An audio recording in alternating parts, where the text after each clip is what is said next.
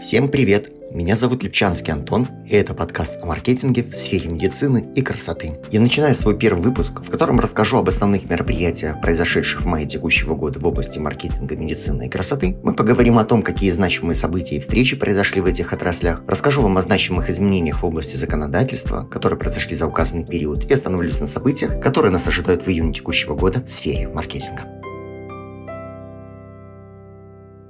Одно из значимых событий, которое произошло в мае, это мероприятие Салон Маркетинг Форум 2021 «Трансформация». 26 лидеров бьюти-индустрии стали хедлайнерами данного мероприятия. Среди них такие, как активно развивающийся флагман в салоне бьюти-индустрии Хайр Секта, его представитель Спартак Кирокосян, Илья Вербух, фигурист, заслуженный мастер спорта, Александр Глушков, кандидат экономических наук, основатель сти-салонов Мане и Точка красоты, Ильяс Набиулин, основатель сети Чиу Чиу, владелец самого крупного холдинга в свете бьюти-индустрии, Илья Блахнин, генеральный директор, управляющий партнер консалтингового агентства Pepper Plains и многие другие. Основной целью данного мероприятия стал вопрос о выводе сферы бьюти-индустрии России на новый международный уровень, а также о занятии там лидирующих позиций. Показать, насколько российская индустрия отличается от остальных и насколько близка эта цель.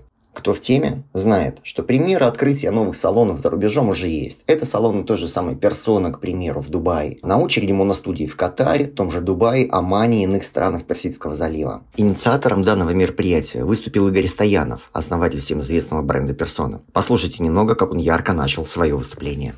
Кать, Забери ведущего, он такой вялый с утра, разомните ему там э, что-нибудь. Мы, кстати, мы, кстати, э, иди, иди пока, э, Кать, разомните его, реально, он какой-то скучный с утра. Мы вот подготовились с Димой. Я, во-первых, сделал депиляцию, а Дима сделал маникюр. Но Дима может показать маникюр? Хитро, хитро, мы договаривались про другое.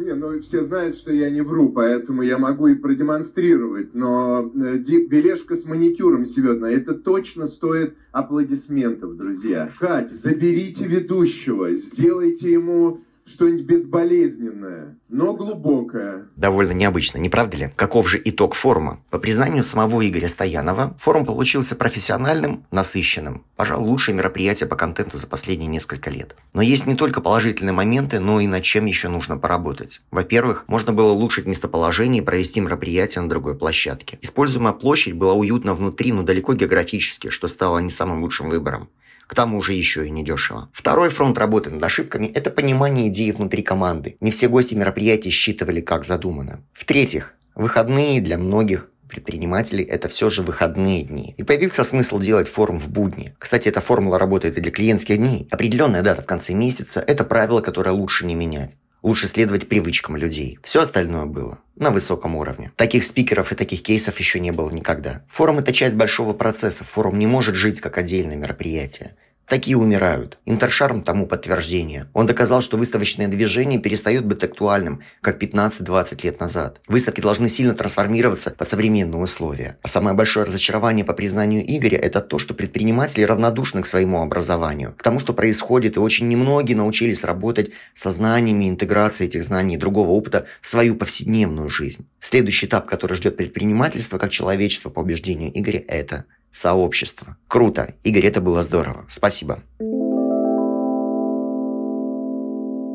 Не менее значимым мероприятием в сфере медицины стала двудневная конференция онлайн «Тренды и новые практики в управлении здравоохранением» под руководством Школы медицинского бизнеса в России. В отличие от предыдущего мероприятия, о котором я рассказал, целью данной конференции стал обмен передовым международным опытом в сфере медицины. Там выступили такие представители сферы, как Линден Братон Александр Леонидович, это руководитель научного направления национальное НИИ общественного здоровья имени Симашко. Лазарев Сергей Владимирович, кандидат медицинских наук, президент Ассоциации врачей МРТ-диагностики. Сергей Анатольевич Ануфриев, кандидат медицинских наук, доцент, основатель, директор Петербургского медфорума «Клиника в эпоху биополитики». Гераскин Владимир Юрьевич, исполнительный директор практики здравоохранения PricewaterhouseCoopers в России. С темой организации управления здравоохранением России – и актуальные проблемы. Мони Шарора, директор практики здоровья ПВС Раша, с докладом о необходимости сертификации и стандартизации медучреждений по технологии GCI. Ну и не обошли тему пандемии. Доцент кафедры экономики управления здравоохранения Высшей школы экономики Михаил Югай выступил с докладом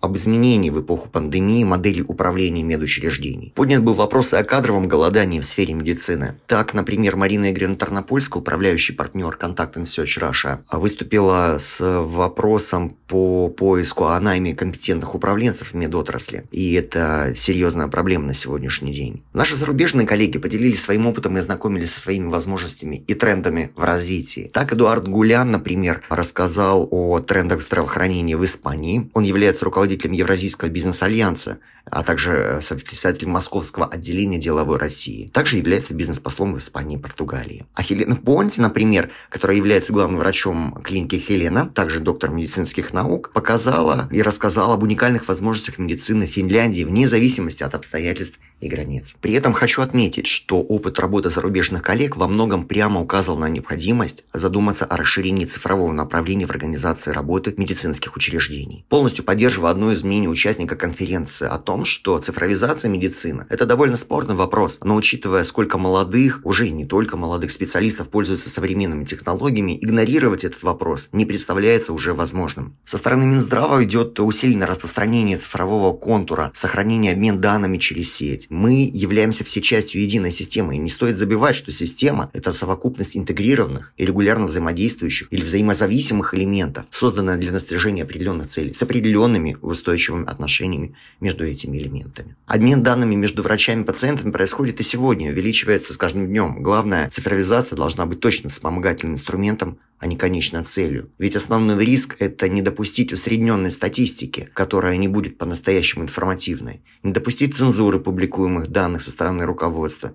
Ведь именно руководство – это основной, самый важный элемент системы, влияющий на ее эффективность. Наиболее интересным с точки зрения интернет-маркетинга стало выступление Валерии Домашенко, Гроу-маркетинга. Тема «Маркетинг взрывного роста как инструмент трехкратного роста для клиник». Ну, признаться, одно из немногих выступлений, где не только фигурируют, но и связаны такие понятия, как LTV, маржинальности, сквозной аналитики, точек роста и омниканальности, пути пациента по воронке с конкретными цифровыми выкладками и рабочими маркетинговыми схемами. Приведены конкретные показатели наиболее эффективных каналов привлечения пациентов в клиник. Проведен глубокий анализ эффективности использования каналов систем Яндекс.Директ, MyTarget, Google Ads, вы их знаете, социальных сетей и так далее. Очень отрадно также, что в медицине все больше и больше инструментов аналитики начинает использоваться. Такие вводятся понятия, как когортный анализ, частота коммуникации, перформанс-маркетинг. Это действительно не может быть неприятным.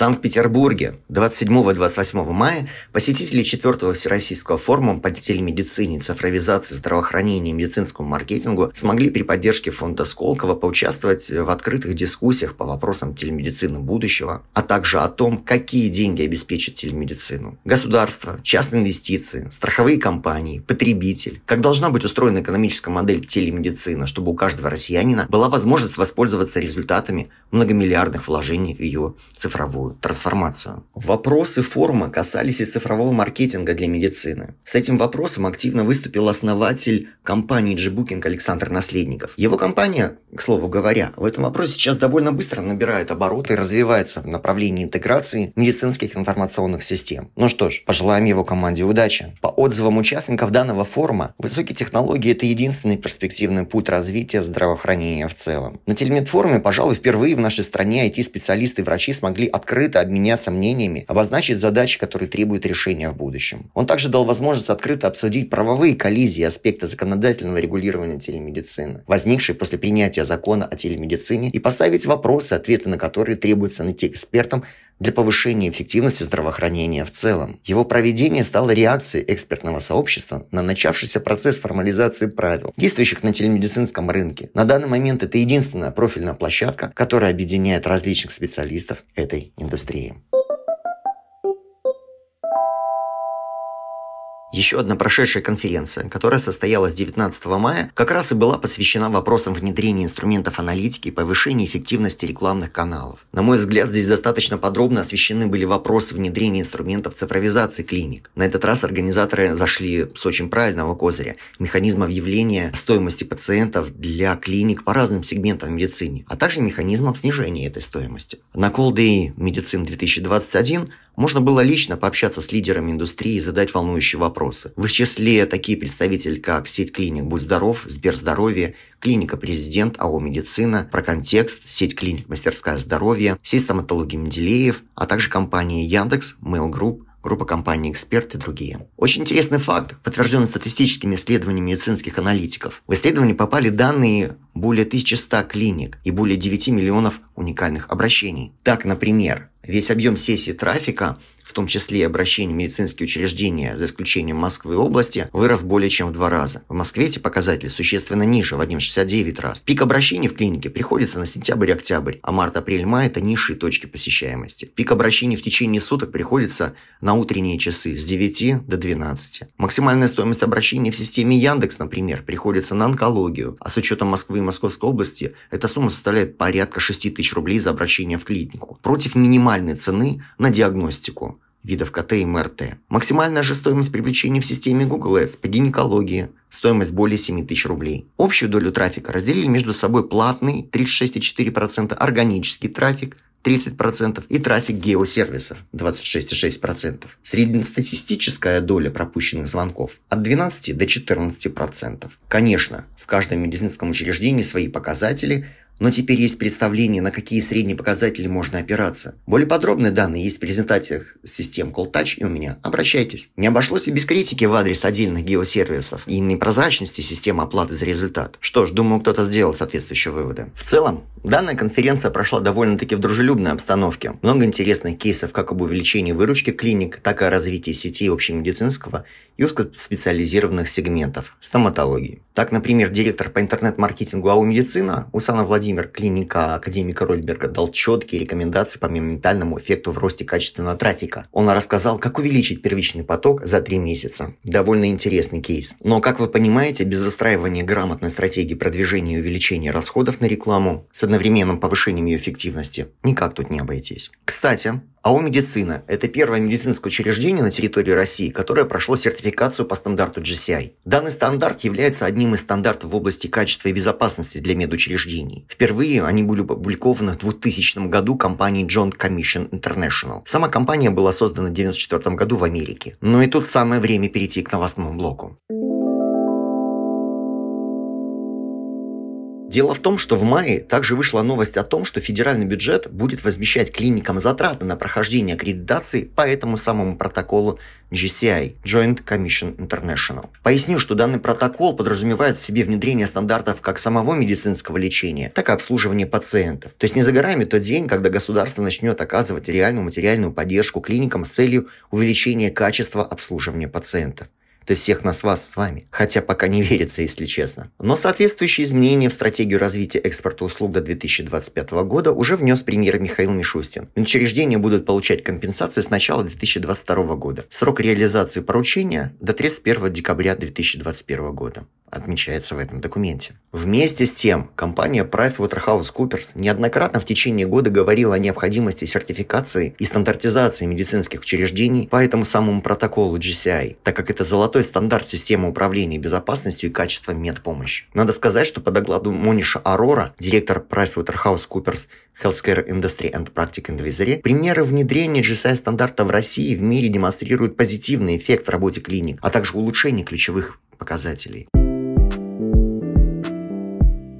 Еще одно немаловажное заявление в отношении уже обязательного медицинского страхования сделала в мае Федеральная антимонопольная служба. ФАС начала анализ тарификации медицинских услуг в системе ОМС. Его цель – определить размеры тарифов, достаточные, чтобы обеспечивать устойчивое развитие здравоохранения. Публичное обсуждение первых результатов этой деятельности планируется провести примерно через полгода, сообщил заместитель руководителя антимонопольной службы Тимофей Нижегородцев. По данным Нижегородцева, система ОМС покрывает больше 80% объема оказываемой в стране медпомощи. Разумная тарификация, учитывающая основные издержки, позволит накапливать инвестиции в системе здравоохранения, сделает ее более экономически устойчивой, считает он. Представитель ФАС уточнил, что речь идет о создании системы, которая не зависит только от крупных государственных инвестиций, а сбалансирована сама по себе. Согласитесь, в общем и целом эти новости звучат довольно обнадеживающими. Какие же ближайшие мероприятия нас ждут с вами в июне в сфере медицины и красоты? Итак, в июне пройдет интересное событие в медицинской сфере. 2 числа состоится форум «Лекарственная безопасность». Мероприятие пройдет в Санкт-Петербурге в Конгрессно-выставочном центре «Экспофорум». Также на полях Петербургского международного экономического форума в начале июня будет организовано пространство «Здоровое общество». Деловая программа проекта охватывает широкий круг по вопросам в области здравоохранения. Участие в экспертных дискуссиях примут представители органов госвласти, общественных организаций, бизнес-сообщества. Упомяну, что проект «Здоровое общество» – это профильная платформа для прямого диалога на национальном международном уровне представителей органов власти и экспертных сообществ. 23 июня состоится конференция Medical Business 2021 «Бизнес для человека». Эта конференция станет площадкой для открытого диалога представителей госвласти и бизнеса по вопросам сотрудничества и масштабирования решений отрасли. А 24 июня при поддержке SkillNet пройдет очень интересная конференция в области медицины, которая также затронет тему экономического блока, блока данных и маркетинга врачебной этики. Пожалуй, на сегодня все. Все дополнения к текущему подкасту, новости, новинки в области медмаркетинга вы сможете также найти в моем инстаграм-аккаунте Липчанский Антон. Подписывайтесь. Пишите свои пожелания по темам эфирам. Если необходимы какие-то ссылки с мероприятий или для регистрации, также обращайтесь. В следующий раз мы постараемся поговорить не только о прошедших мероприятиях, но и о механизмах и конкретных инструментах для медицинского маркетинга. Также поговорим о необходимых сервисах для клиник и учреждений. Постараемся дать им сравнительную функциональную характеристику. А я на этом с вами прощаюсь. Пока.